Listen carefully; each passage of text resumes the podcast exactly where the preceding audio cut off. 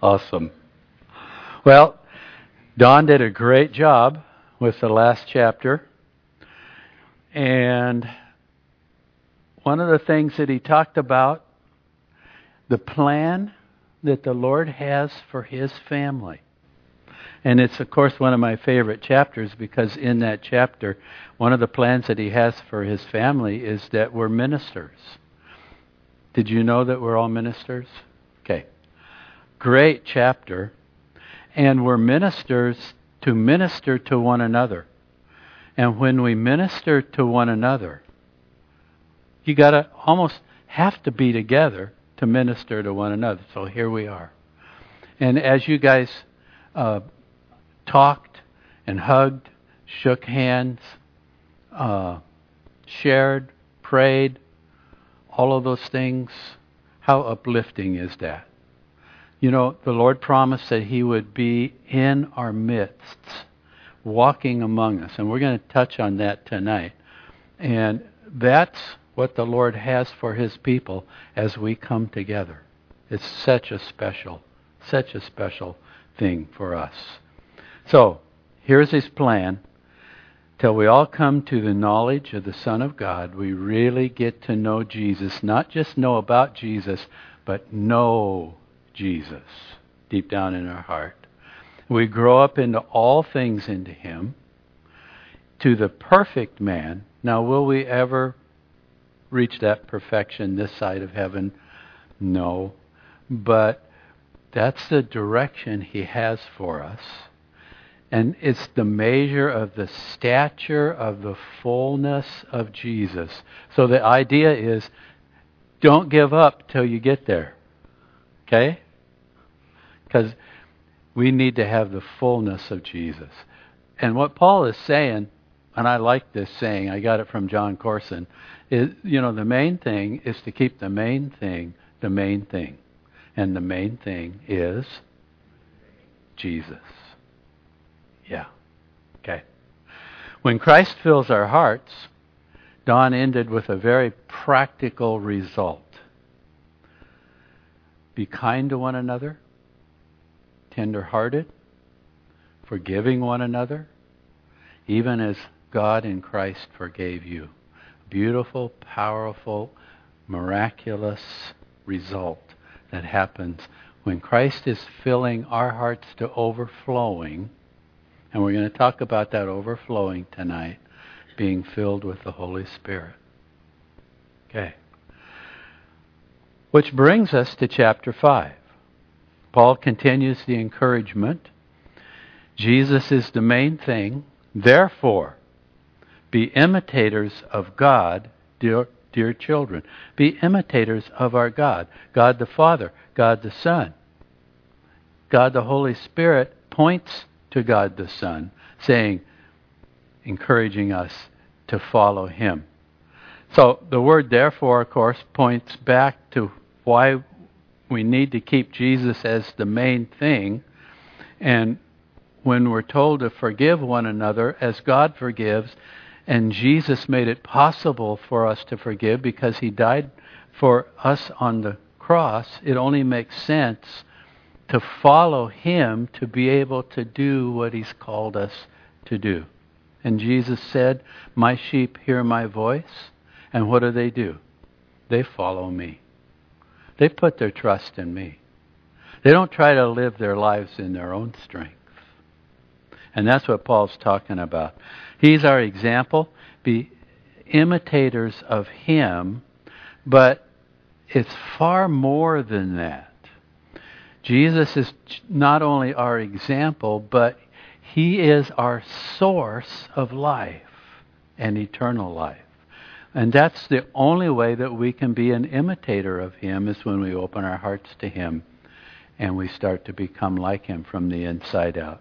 Jesus said this in the Gospel of John, chapter 14, verse 19 Because I live, you will live also. Anyone who loves me, verse 23 in the Gospel of John, will obey my teaching because you love me. You trust me. You're following me. My Father will love them. and we will come to them and make our home with them.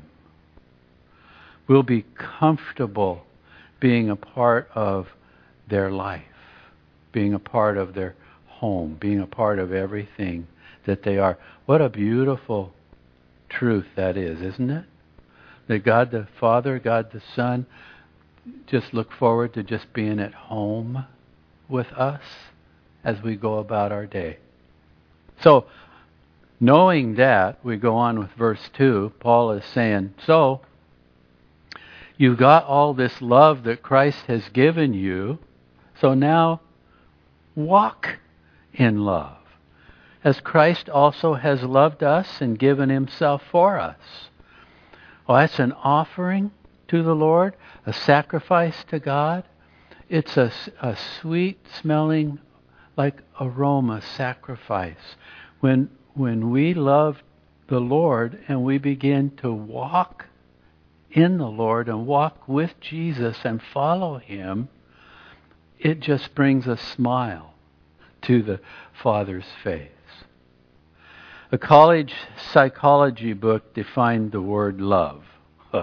Are you ready for this? Okay. This is love, according to the university definition an agitated state of psychological arousal. So, is that real love? So I'm gazing into my sweetheart's eyes and, and I say, Cheryl, you agitate my psyche. I don't think that works. That's not love. Well, what, where do we find out what love is? Well, we find out from the author of love himself. On the cross, Jesus showed us what true love, real love, is really all about. Love as Christ loved us and gave himself for us. According to Jesus' example, genuine love consists of giving and offering and sacrificing. Amy Carmichael kind of put that together, and I like what she wrote. She says, You can give without loving, but you can never love without giving. So now Paul's going to give a contrast, the other side of the story, the way the world goes about things. So let's take a look at that. Verse 3. But fornication and all uncleanness or covetousness, let it not even be named among you as is fitting for the saints. So Paul is, you know, lumping together the other side of the coin, the way the world lives their life. Fornication, uncleanness, covetousness. Love, God's love is all about giving. With the world, with lust, it's all about taking and getting. Love lays down its life, his life, her life, and wants God's very best, especially in the area of like dating. Uh, it wants God's very best for their future spouse and doesn't take from them what doesn't belong to them. For a Christian, we're called to love one another. Story reminds me of the girl who asked her boyfriend, Do you love me? He said, Well, yes. You know I do. Well, then she asked again, Would you die for me? and he thought for a moment and he says, Well, sorry, mine is an undying devotion. It didn't, it didn't go over. Here's the moral of the story love won't die. Love that won't die to self centeredness or selfishness, that's not real love. Paul continues describing what walking in Christ's love looks like it's not going to enter into filthiness, verse 4, foolish talking, coarse jesting. It's just not fitting for someone who's walking with Christ. You can tell a lot about a person by the things that they laugh at or the jokes that they tell.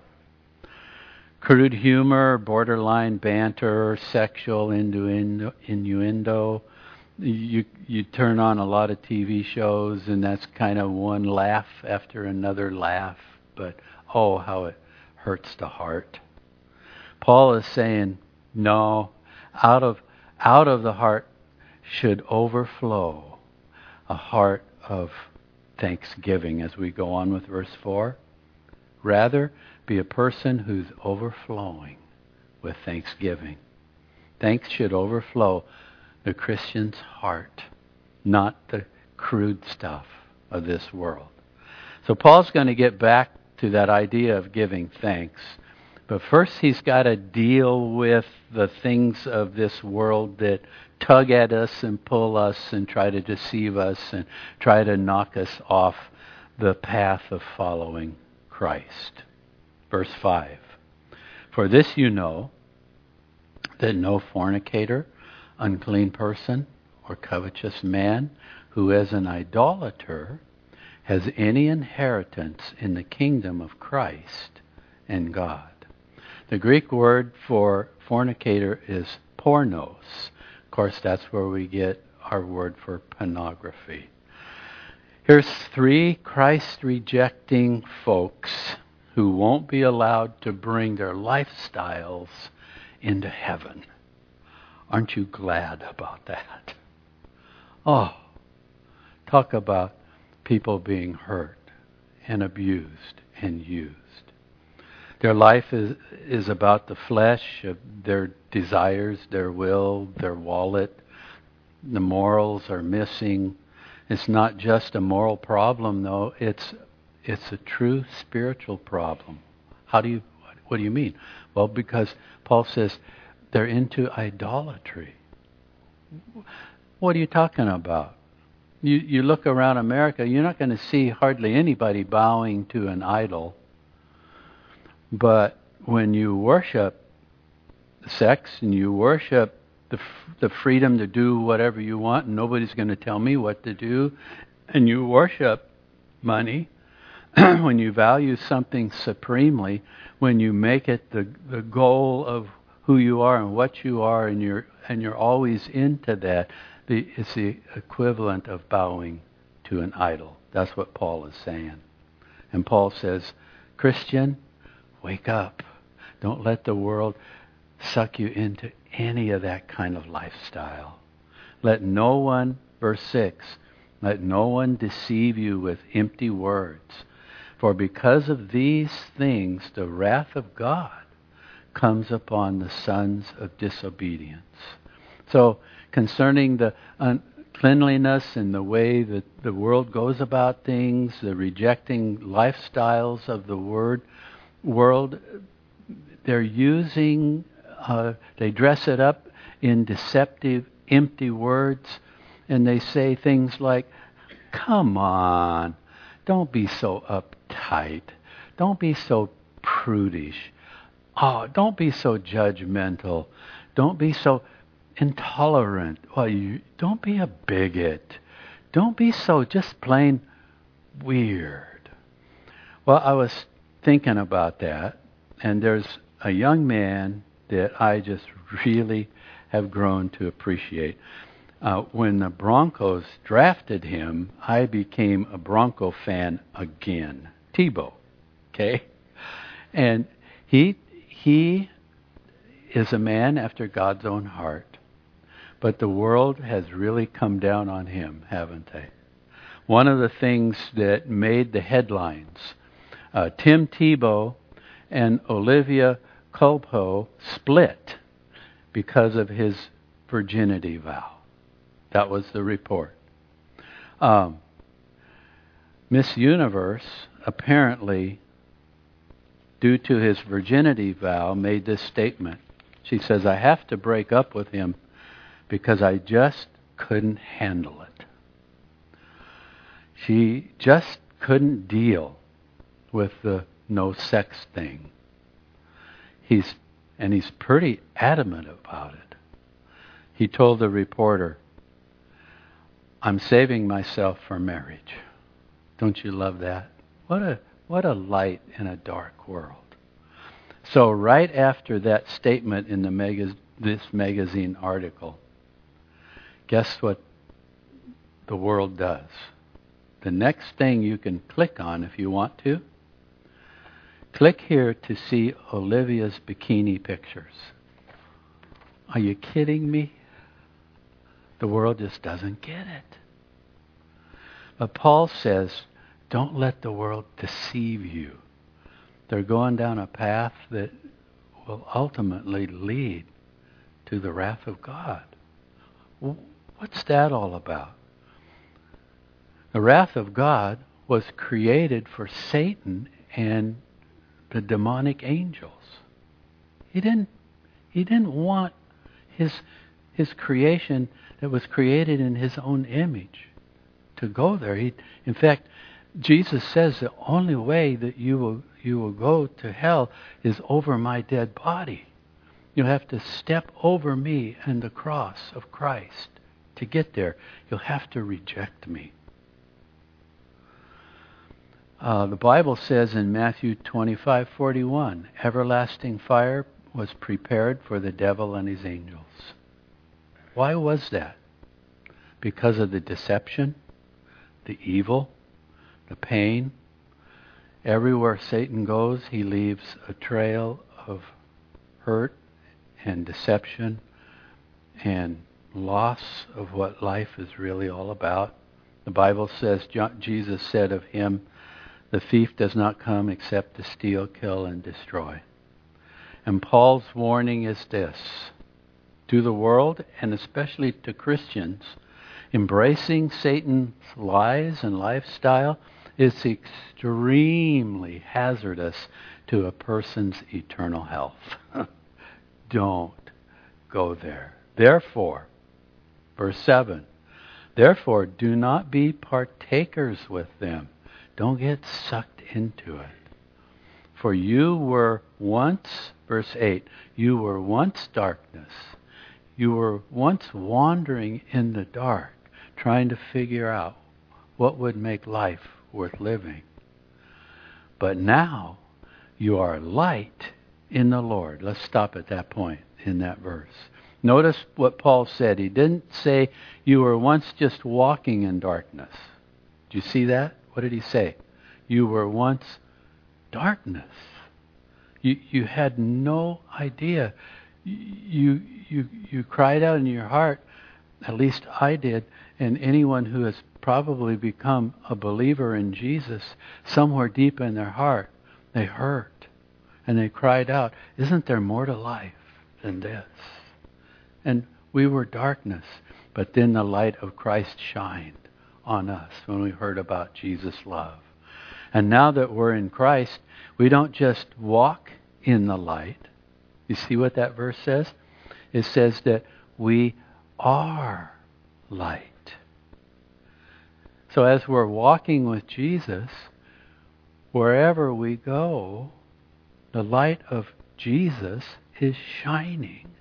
And as the world gets darker and darker, guess what? The light shines brighter and brighter. Like Tebow. He's just he's just trying to do what's right. And they're going, Man, you are so weird. But his light is shining. And so many lives have been touched by his testimony. It's amazing. A change occurs deep within a Christian's heart because Christ Himself, God the Holy Spirit, comes in to our lives. We don't just change our environment, we are changed from inside out. We become a new creation in Christ. And the light of God now shines from us when we moved to uh, Illinois to go for uh, to back to school to go to seminary at TEDS, there were fireflies.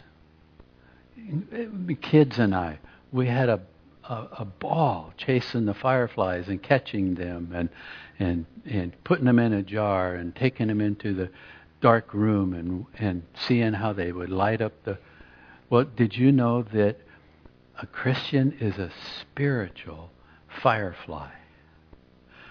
Wherever we go and especially if it's in a dark place we will shine for Jesus. Makes me think of Bill. Wherever he went. Yeah. Now he's really shining. Oh he is. Boy. So it's a change that takes place deep within our hearts. And, and Paul says, now you you are light. That's who you are. That's who we are. And it's a miraculous thing, for Christ is in us. So Paul urges us. So at the end of verse 8, because that's who you are, so walk as children of light. Make the most of it. Don't, don't be afraid to. For the fruit of the Spirit, verse 9, is in all goodness and righteousness and truth.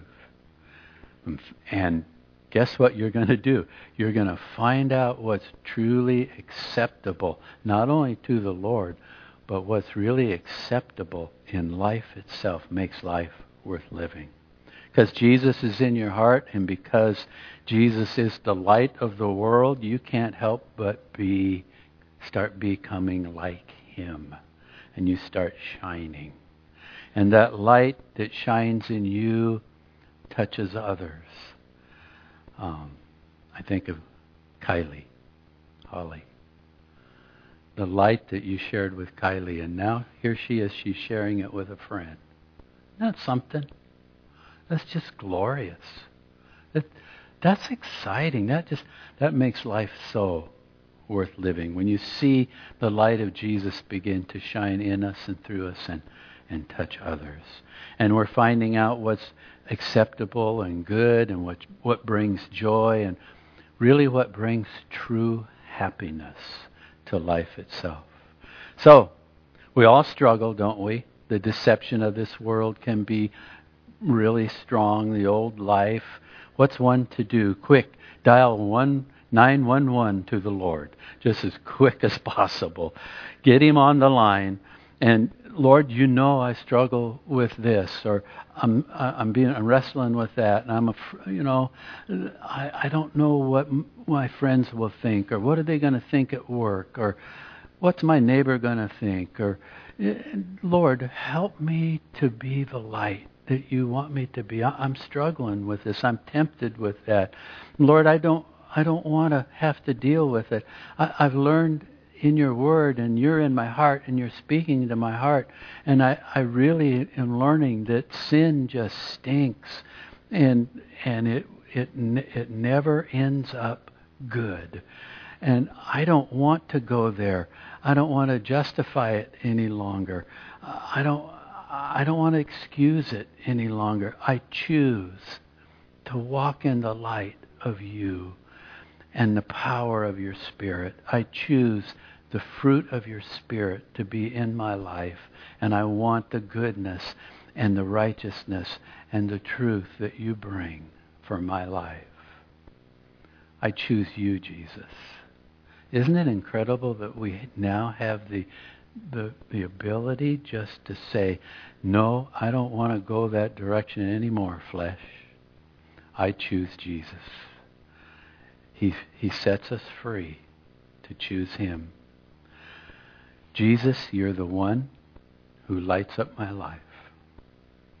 And, Paul goes on, verse 11, have no fellowship. In other words, don't, don't find yourself just hanging with with the hood, the boys, the gals, the people, the works of darkness.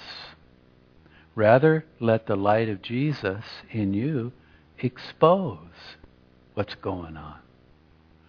For it's shameful even to speak of those things which are done by them in secret. Verse 12, verse 13. But all things that are exposed are made manifest by the light. The light of Jesus, when the light of Jesus comes into the room, remember you're a spiritual firefly and you shine with Christ. Oh, what it makes whatever's going on, it makes it manifest. It reveals how wrong something is. Years ago, um, when my brother lived in Escondido and we would visit, we would go down shopping in Tijuana because you could get great deals. And I was looking for a pair of Huaraches sandals. And there's street vendors, they have their sandals in these little huts and it's kind of dark in there and you and you kind of look and you pick out the the ones you think you want and and uh, then you start you know offering you, you're not going to buy them for list price in Tijuana and I got this guy. He started at fifteen dollars, and I got him down to three dollars because I kept walking away. And he and, and and he said, "Fine, fine, you can have them for three dollars." And so I pulled up my three dollars. He wrapped up the sandals, and he gave me the package. And then I took off, and I go, "Oh boy, did I get him!" And when I got home and opened up the package, there were two left feet. Because in the dark, I couldn't see that closely. Boy, did I learn the hard way. Get it out into the sunlight to get a good look at what's really going on. So, too, the light of Jesus. His Word and His life in us, it makes clearly known to us what is acceptable, what is good, what will bring joy. Your word is a lamp to my feet and a light to my path. Psalm 119, 105. So Paul says, therefore, verse 14, he says, Wake up, awake, you who sleep. Arise from the dead. You know, don't just walk through this world like a zombie, not, not, not really wanting the light of Jesus to be shining in your heart. If you choose to do that, the promise is this and Christ will give you light. Wake up, Paul says. Look what's happening in your lives. Examine things according to the love of Jesus and the word that He has given you. When you spiritually snooze, you lose. Proverbs 3 5 and 6, New Living Translation. It should be our heart's desire to trust in the Lord with all our heart, not depend on our own understanding or the world's way of doing things.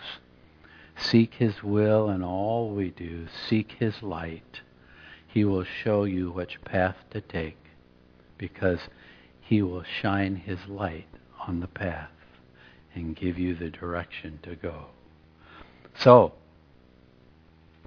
verse 15 See then that you walk circumspectly, not as fools, but as wise. Circumspectly that's not something, a word I use often, so I had to kind of look that up. It suggests the idea of a circle. In other words, be careful where you're walking.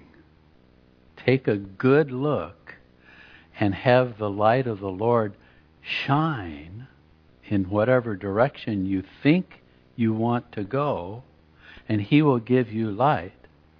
Trust the light that He gives you. Be vigilant.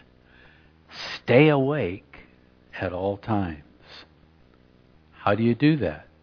By redeeming the time because the days are evil.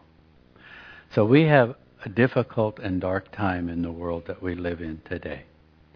Redeem today, tonight, tomorrow, by deliberately asking the Lord to be a part of wherever you find yourself. Deliberately asking the Lord to be a part of whatever you're thinking about doing. Deliberately ask the Lord to be a part and give you direction on where you think you want to go. I learned that the hard way. There was a time when, um, this was quite a few years ago, supporting uh, my family through appraisal work and planting the church here at Open Gate. And I think it was maybe the second or third year of, of the work here. Um, the, the, the market had just kind of gone way down, and the only place I could find appraisal work uh, was through a friend that had moved to the Susanville area, and so I went to Susanville every week, and there and the work that I could find there, I could take care of my family. And it was a long drive. It was about three hours to get there. And I'm driving, and I'm moaning, and I'm groaning, and I'm complaining, and I'm getting angry, and I'm going, Lord, this is crazy.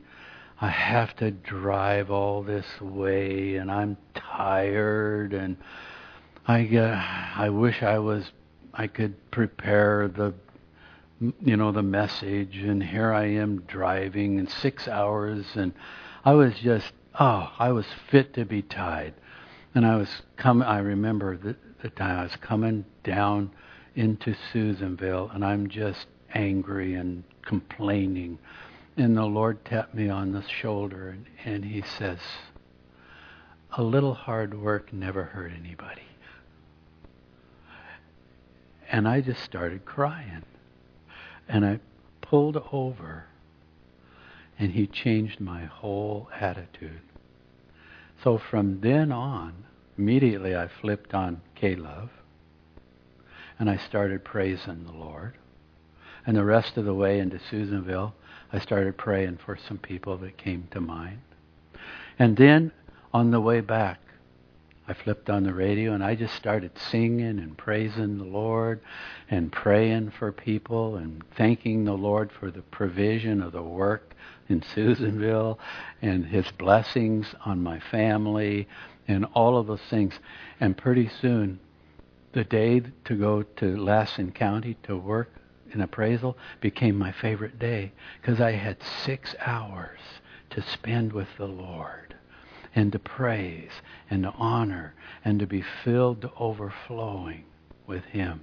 So, you can complain because of the circumstances you're in or what you're going through, or you can redeem the time and you can 911, Lord, I need you now. And I thank you that you're with me. And I'm going to use this situation, I'm going to use this time to grow in you and to become more like you. Redeem the time by bringing the Lord into all that you do, all the time. You know, anything that we don't invite the Lord to be a part of it ends up being a waste of time. Redeem the time. That's Paul's advice. I like that. Verse 17. Therefore, don't be unwise, but understand what the will of the Lord is. So, God's will. You want to know what the will of the Lord is? Two things. First, what it's not, the things of this world. What it is, the fullness of the Lord Jesus Christ filling you to overflowing to be filled with the Spirit. Don't be drunk with wine. It's dissipation. It's not going to get you anywhere. But be filled with the Spirit. Forget the distilled spirits. Drink deeply of the dynamic Spirit of the living God. I love the section we covered in the Gospel of John out in the amphitheater. I love being out there. It's such a great time uh, we're able to all be together. What a glorious encouragement that is to, to me, and I hope to you guys too. On the last great day of the feast, Jesus stood and cried out, If anyone thirsts, let him come to me and drink. Drink deeply. He who believes in me, as the scripture has said, out of his heart will flow rivers of living water. to be filled with the Spirit, we know that it's God's will. He's commanded us to be filled. Uh, First John says if we know that it's His will, we know and we ask for it, we know that He hears us. And if we know that He hears us, we know that we have what we ask. So how am I how can I be filled with the Spirit? Well, I believe it's as simple as if you're in Oregon, you can drive into a gas station in Oregon and you can just roll down your window and you can say, fill her up. And they run out and they pump the gas for you in Oregon. Lord, I want to be filled with your Spirit today. Fill me up. Start your day just asking the Lord to be filled with His Spirit. It's His will, it's His desire that that's what we're to do. Every Christian needs to be filled with the Spirit every day, every moment, everything that we do. Maybe you've been filled with the Spirit yesterday or last week or last year. Not good enough. You need to be filled today. You need to be overflowing with Jesus' love, a river of His love and life today. So, way back in verse 4, if you'll remember, Paul brought up the idea we need to be so in love with Christ and so filled with His Spirit that we're just people who are giving thanks, overflowing from our hearts. Now that you're filled with the Spirit, okay, we come to these next verses. Let this really sink in. Overflow, river of living water. Verse 19. Speaking to one another in psalms and hymns and spiritual songs, singing and making melody in your heart to the Lord, redeeming the time. But especially as we come together, there's something that's it's like electric. It's it's like there's nothing like it. And we'll talk about why that is in a moment. But when we come together and we're filled with the Spirit and a church family is making Jesus the main thing, then we're always we're giving thanks for all things to God the Father, and it's in the name of our precious Lord Jesus Christ. Fear spirit filled worship, when we sing with, from the fullness of our love for Christ, and when we share, and, and when we see each other, and when the smiles come, and, and as we're allowed, the handshakes and the hugs and all those things, it changes people's lives around you. Christ is among us. I've experienced this excitement at Applegate Christian Fellowship. I, I walked into their foyer, and people were just buzzing. And they were so looking forward to going to church. and I go, whoa, I like this. This was like 26 years ago. I like this. They're just expectant that Jesus is there among them, and they can't wait to find out what Jesus has for them. And I started praying, Lord, if you allow me to plant a church, that's what I want to happen in your church. I want this to be so filled with Jesus that Jesus will walk among us. And when people walk through the door, they sense his presence and they just expect Jesus to speak to their hearts. Where do you get that idea? Well, 2 Corinthians 6 16. For you are, all y'all, you are, we are the temple of the living God. And as God has said, I will dwell in them that's what he loves to do. He loves to be invited by his church to be right in the center of everything that's going on. He just loves that. And I will walk among them. See, Jesus is here tonight and he's he's walking around and he's touching hearts and lives. Isn't that awesome? And I will be their God. And they shall be my people. And all I have to say is it's so good to be worshiping together tonight.